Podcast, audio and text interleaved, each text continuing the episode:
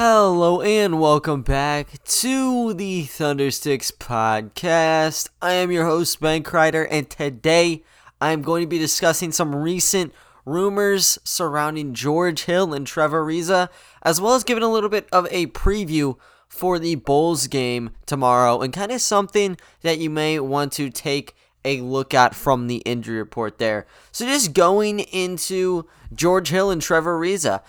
I mean, the trade deadline is looming. It's March the 25th. Currently, it's the 15th. So, what? You pretty much are around like 10 days remaining until you can't make any more trades. And there's a lot of guys on the market that are available. And it's not just coming from the Thunder. I know that there's kind of this like fire fire sale, I guess you could say, with our squad. You got Mike Muscala, Al Horford. You also have Hill. You have Trevor Ariza and Darius Miller, maybe to a lesser extent. Same goes with someone like a Justin Jackson, too.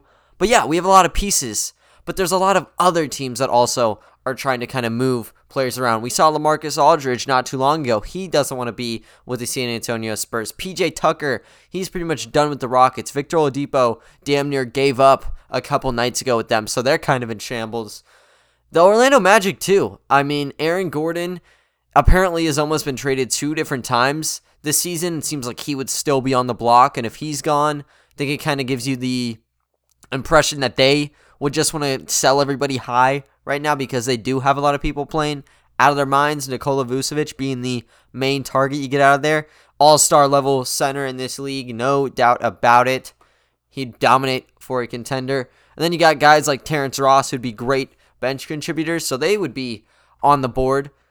But I mean, you kind of got to pick your spots. You know, contenders aren't going to be able to make a couple picks into Nikola Vucevic unless you're throwing tons and tons. I want these budget options, and I think Oklahoma City kind of has been that sweet spot. So Shams from The Athletic, he made a pretty thorough article today about some of the recent news that he's gotten from sources on the trade deadline and kind of what to be expecting for some different players. And he actually tagged both George Hill and Trevor Ariza in this article, and he said – Several playoff contenders have interest in both Hill and Ariza, sources say. The Clippers are among teams interested in Hill, sources said. Hill has been a positive veteran for the Thunder, and coupled with the fact that he has another season left on his contract in 2021 to 2022, 10 million partially guaranteed, the Thunder are happy retaining Hill into the second half of the season unless a team meets their asking price for the veteran point guard. Ariza, meanwhile, is on an expiring deal worth 12.8 million. As the next 10 days play out, more discussions are bound to take place. So, pretty much what you guys got from that looks like both of them are available. That's nothing new. There's a little bit more of a cushion with George Hill because he's not just an expiring. You can move him next season because of that partially guaranteed deal. Making 9.5 this season, that's going to give you a kind of a pretty penny. And if you want to stick Hill in for your next season, it's going to cost you $10 million.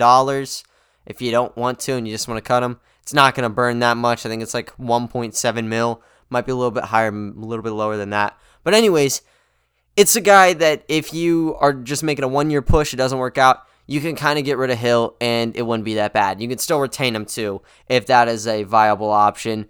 Thunder, I mean, if they don't see an offer on the table, they definitely can keep him, and he'd be a 35 year old next year on an expiring contract, and maybe people would still be cool with that if he's producing like he has been before his injury.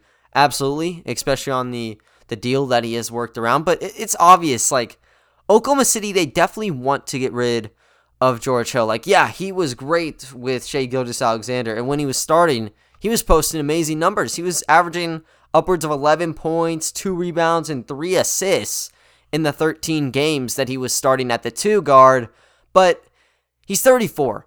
And I mean, for our timeline, it really just does not work. And the minutes aren't really available for him anymore. They used to be available to begin the season, those have been taken up. Whenever we started the year, you had guys like Maledon who were in the conversation, but if he was playing, it's like, let's give him 15 minutes and see how he does. It wasn't, oh, he's going to be playing 25 minutes a game. That was not the initial kind of strategy going into things. And You had Hamidou Diallo kind of up in the air. There's just a lot of different pieces who didn't establish themselves.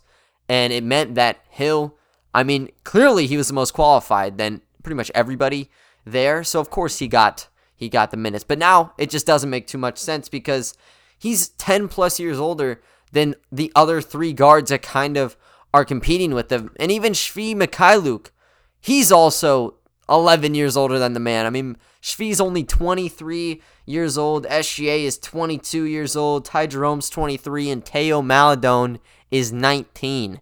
So it just doesn't make sense to kind of give him time over anyone else. And even Kenrich Williams, like, it's not a 10 year gap, but it's still eight years. I mean, Kenrich is only 26 years old, so it really doesn't make sense for him to be taken any time. So they definitely want him out. Now, whenever you look at kind of the Clippers, which is a team rumored to be around them, said several different sources. We know Philadelphia is one of them based off of prior knowledge. I made an episode mid February about this because the 76ers inquired about George Hill's availability and they didn't go anywhere, at least as of right now. But we know Philadelphia is on the board. They can do a lot more in order to get George Hill. They have a guy in Mike Scott making $5 million. You can work with him. That cuts it down to just needing to fill in 4.5. And I actually think they have some little exception, or it's something to where they don't actually have to give 9.5 on the dot. They have Tony Bradley, who they could throw in and they'd make money work throwing a pick or something. That works out. That's kind of clear cut. You throw Mike Scott in a deal and you throw in a young asset or some picks. It's not like that for the LA Clippers because they don't have a Mike Scott on their roster. All these kind of scrubs or players that you don't really need, they're making dirt cheap money. They did a very good job kind of evaluating the talent and giving them rightful contracts. Now there's guys like Marcus Morris who's making $12 million and maybe give or take a little bit. I think he might have been paid a little bit too much, but it doesn't matter. They're not just going to give Marcus Morris away for a guy like George Hill. They're looking to give away the Patrick Pattersons of the world who are making $3 million, and that's just not going to work because you still have a lot of ground to cover, and you're not going to be able to do that. Even the Reggie Jacksons, like the bench guys, they're pretty much making under $3 million. So you're not going to be able to make it work. Rookie scale deals. If you want to do that, by all means, it's going to cost you four players, and then it's kind of a fiasco. They need a third team, really, to make any deal without throwing in some of the players that they actually value really highly. And the main dude that I'm talking about is Lou Williams. He's also 34 years old. And I mean, he kind of gives that same skill set. Like George Hill is more than just a scorer. I'd say Hill is maybe more like a catch and shoot guy who can play make. Whereas Lou Williams isn't much as like a distributor, I guess. He's more of like a shot creator guy. I mean, you guys have seen Lou Williams before. You know how he has so much hardware when it comes to the Six Man of the Year award. It's because he was able to be a spark plug off the bench, and he still is. He's averaging double digits in points, but you know they kind of do want to try to get more options at the point guard spot, especially because Patrick Beverley's really not performing as he has in the previous years. He's kind of battling injuries as well. And Reggie Jackson just is not doing it for them. I mean, he just got demolished a couple days ago. Jaxson Hayes disrespected him, damn near killed the guy on the floor. They need some help at the point guard spot, and that's what George Hill would be. He would be the reinforcements. And I guess, yeah, you could give Patrick Beverley, and money works fine. But Number one, would they want to give up Patrick Beverley? Number two, do we even want Patrick Beverley? Are you kidding me? That guy in a Thunder jersey? Well, we'll give him the Trevor Ariza treatment. We'll just be cool with that. Give us a couple seconds. Maybe it'll work out. But I don't know. I don't know if the Clippers would be cool with that. If they don't want to do that, it really comes down to Lou Will or someone like Zubac, and he's not going to be available for a trade like that. If you're not getting a big man in return, no way. That's never going to happen. You can try to slide up like Serge Ibaka to the five spot, but it just doesn't it doesn't make too much sense for them. So I don't think they'd want to move Zubac if they're not getting a big man. I just think it's kind of a weird structure for the Clippers to want to be in this race. And I'm kind of curious to see how Jerry West is kind of pulling the strings here to make a deal work out because, yeah, George Hill would be amazing for the roster. He gives them everything they need for a playoff push because they don't have a real playmaker like I think Patrick Beverley's all right, but he's not that that great as I'd say a Hill would be. Same goes with Reggie Jackson. I mean, he's all right. and they just they just don't have it in them. I mean, they had Shamet a couple. They had Shamet last year actually. They gave him up for Luke Kennard, and he's just a catch and shoot guy. They have a lot of shooters, a lot of shooters, a lot of guys who can fill in, but they just don't have true point guards really that can dominate on a consistent basis. That's what George Hill would do for you. Probably off the bench, but at the same time, I mean, he could see starting minutes if there was a time where Beverley goes down. I think they'd probably actually play him over someone like Reggie Jackson, but that's besides the point. I think they'd love him. I mean, we would love to get rid of him. The only assets they have are second round picks. Now, they have a 2027 first, but you don't expect them to just give that away. And maybe even due to like the Stepien rule, they couldn't even do that, knowing they pretty much gave us control of everything for the next six years. I mean, we either have unprotected first from them or the right to swap.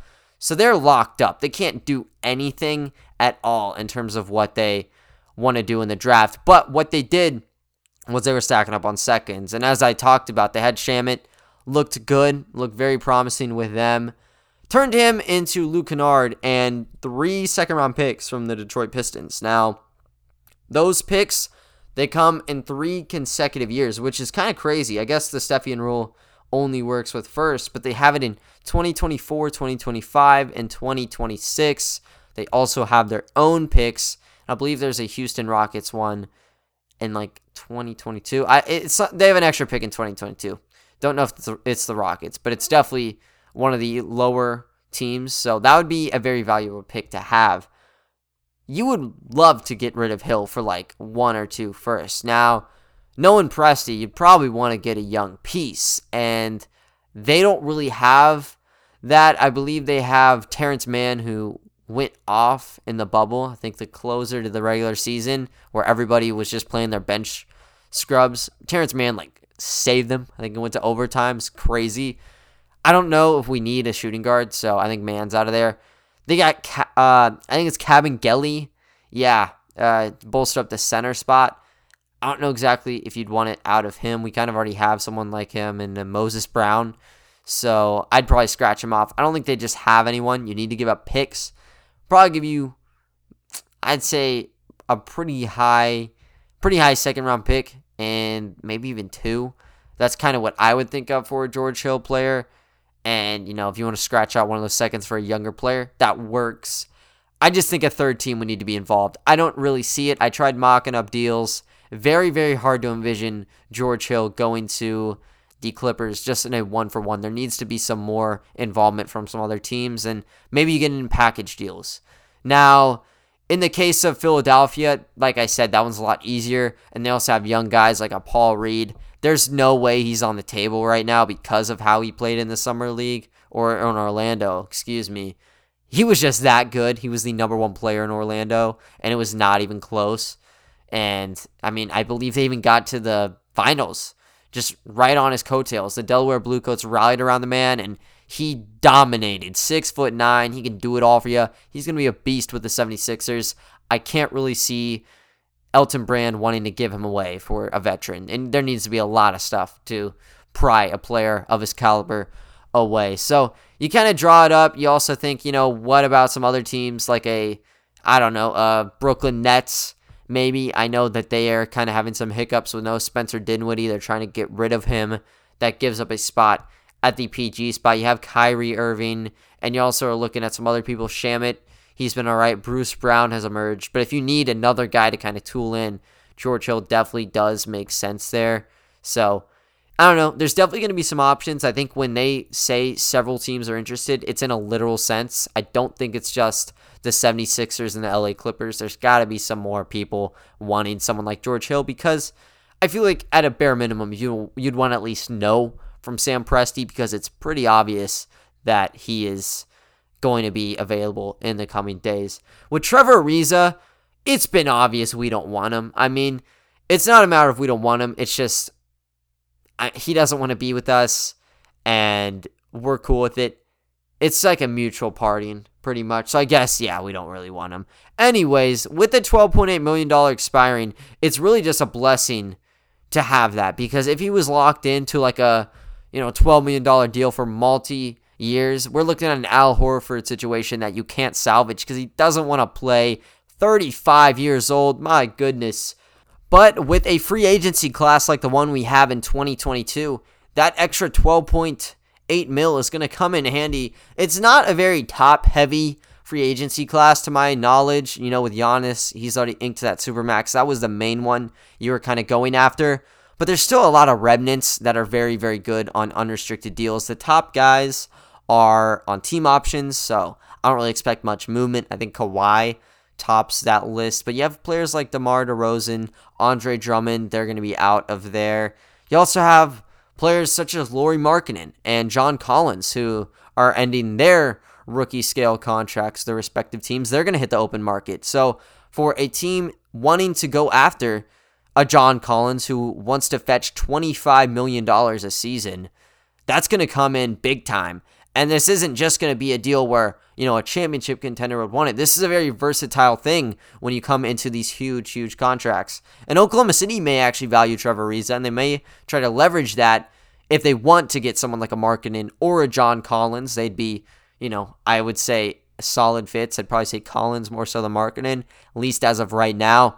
But I don't know. I mean, there's definitely a reason that a tanking team or you know, a team looking to make a splash later on would want him. Same goes for someone making a playoff push.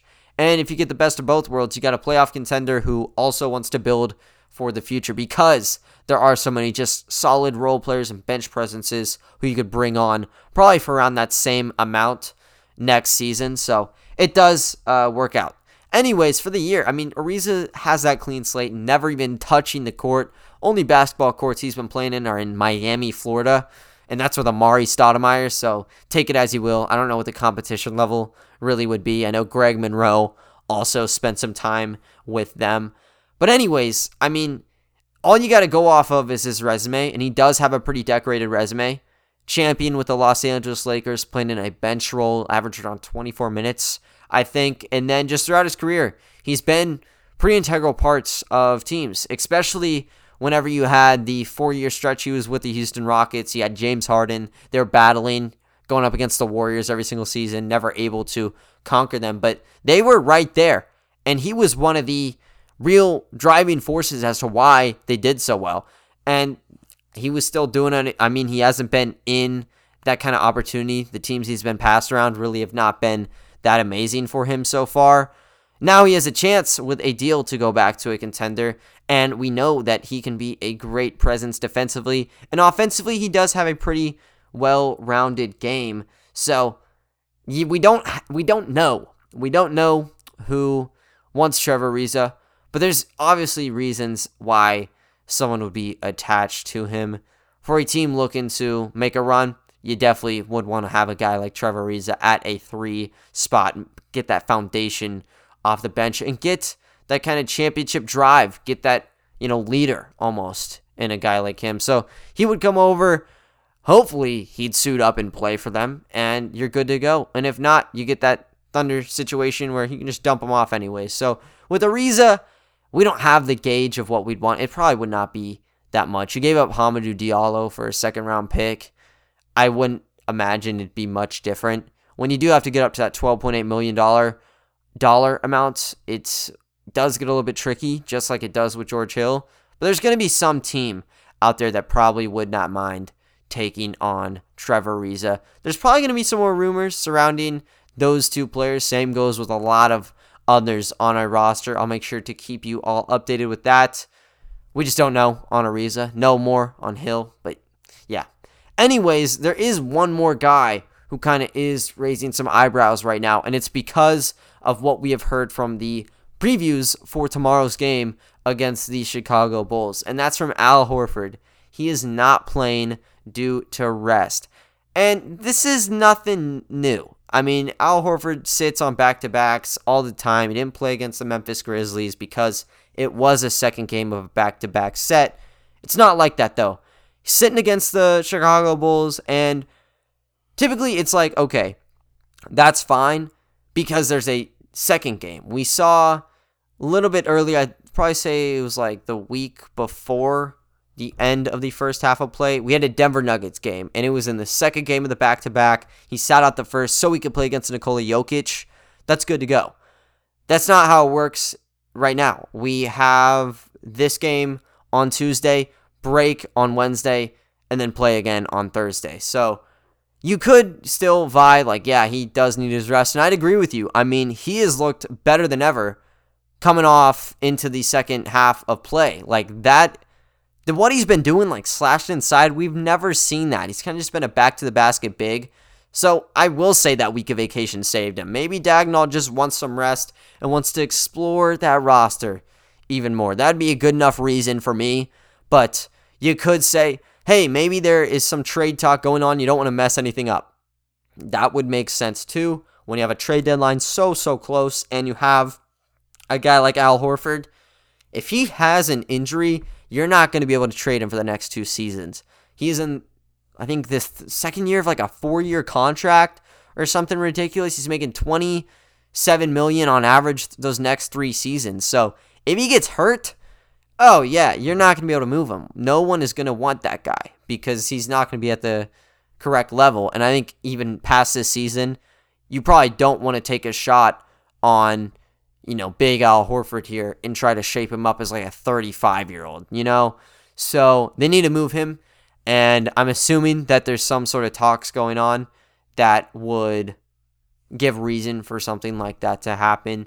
Outside of Al Horford, you also have Darius Bazley. He's sitting out for the fourth game in a row with his shoulder injury.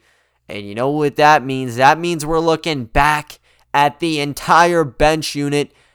We're talking Isaiah Roby potentially playing Moses Brown, who I'm just going to say he's going to start that fives position. And then Alexei Pokusevski. You can't forget if Bazley's out, Pokusevski's probably going to get that starting nod. When it comes to Lu Dort, it looks like he is going to be set to play, and Maledon should be all right there. So you have three out of your typical five starters playing up against Billy Donovan and the Chicago Bulls. Going to be a fun game seeing the Thunder go up against Billy Donovan again. I mean, it's always fun watching Mark Daigneault go up against Billy Donovan. Just seeing what he's kind of doing in Chicago. I saw, I don't know if it was like satirical or not, but I saw some stuff where they're were actually like posts about Thomas Satoransky playing over Coby White. I don't know if that's true, but if that is, that is absolutely hilarious. Um, that Billy Donovan would do something like that. That's such a Billy Donovan thing to do, too. Just playing Satoransky over a promising player such as Coby White. But whatever. Where there's going to be a lot of promising guys playing for us. And, you know, we have the three out of the five guys playing. Lu Dort's questionable. I'm just going to say he's going to play, though. And with Pokusevski coming off a career game and Moses Brown coming off a career game too with a career high of 13 points. Oh, Billy Donovan's going to be scared about this one. And uh, this is going to be probably one of the more exciting games to watch out for. Like, we were watching the last game against the Grizzlies. This is like a 2 p.m. Daylight savings just hit. I was freaking out because I actually got on the game a little late. I didn't know. I think it actually started at 1. Yeah, it started at 1. So I actually started watching a little bit late. And I was kind of flipping out. I was like, what the heck, man? Anyways, game goes on, and we don't really have much expectations. You kind of just see Pokusevski getting rhythm, and you get excited. See him make shot after shot. You just start going wild. You want to carry that success over to this game because that's probably the most fun game I've watched in the season. Outside of like when Lu Dort was going off, and actually some of the OKC Blue games were seriously getting me out of my seat. Like if y'all did not watch it, and I don't blame you because these are like morning games that they played most of the time, I don't blame you for not watching. But these were crazy games. So crazy. Energy level, like all the nail biters that they end up winning at the at the back of the year, that was not what was going on. But to begin, whenever they had their Cinderella 7 and 1 start, oh man, it was so fun relishing all that success. And that's kind of what we've started to see here with all the blue guys just infecting the lineup. You had three out of the five starters coming from the OKC Blue roster on Sunday and Ty Jerome, Pokusevski, and Moses Brown. Now, I don't know if Jerome's going to be starting. If he's coming off the bench, that's going to be just as fine too because I do still think he's going to be playing a crap ton of minutes if you don't have Bazley or Horford playing the game. So you see him probably being the backup point guard, and he's been really great at kind of slowing down the offense and finding players. I think there's really kind of a duo starting up with Ty Jerome and Kenrich Williams because I think their play really does kind of match each other. Like Kenrich Williams is the cutter And we have Shai Gilgeous-Alexander or Teo Maledon. They love the pick and roll, and it doesn't really allow so many cuts. Jerome, he loves pick and rolls too, but he kind of just sits back and waits for like 10 seconds, and that's when players can strike inside. So that's what I loved with him. I think that's how it works out. And you have guys like Isaiah Roby too, who are going to be sitting up top and just have easy shots to hoist up. So I'm loving that. Another dude who could potentially be hoisting up some shots, Svi Mykhailiuk. He's not on the injury report, and I mean he had to be on the injury report last time. Maybe he's going to make his Thunder debut against the Chicago Bulls. I don't think a role would be gigantic for him. He's not going to be starting or anything, but like a backup two or three spot playing next to Kenrich Williams. Maybe you give Justin Jackson and Darius Miller a little bit of a backseat role. So I guess you could just see Svi taking up that time. I mean, Justin Jackson played a, a, lot of minutes on Sunday, and Darius Miller, he played a lot more than usual. So there's still a lot more minutes up for grabs there. But I just think probably Svi would get it to kind of just see what we can do with him. If you're still exploring the roster, you're definitely going to give him a second shot with the team. Not even second shot. This is his first time suiting up with the Oklahoma City Thunder. You're going to play him a ton of minutes. So you really want to see that. You're going to see Dort playing a lot, probably if he comes back with Maledon. I mean, he was playing 30 plus minutes in all the games in this first half of, or second half of the season. So it'd be much more of that. And with uh, with SGA, he's a lock to get like 32. Now, I'm just excited, honestly, more about like Pokusevski, Moses Brown, Ty Jerome. Really, Svi. I want to see how he plays catch and shooting. He's gonna be sitting around that perimeter. Maybe he kind of surprises some people because I'm honestly walking into this thinking that he's just a shooter. And he does have some other traits. He was really good with Kansas but he's just he's just a shooter for the most part. If he's able to show some seeds of other parts of his game, I'm going to be really really excited. As of right now, I don't really know if he has that much else. Like I know his defense is kind of all right. Like it's not too too impressive, but it's definitely on NBA standards. Attacking the basket, it's a little bit below. I mean, he's not too athletic. He is actually able to work through contact pretty well. That's what I'd say, but he's really just the catch and shoot guy that you dish out to. And that's something that obviously we really need. So you get to test him.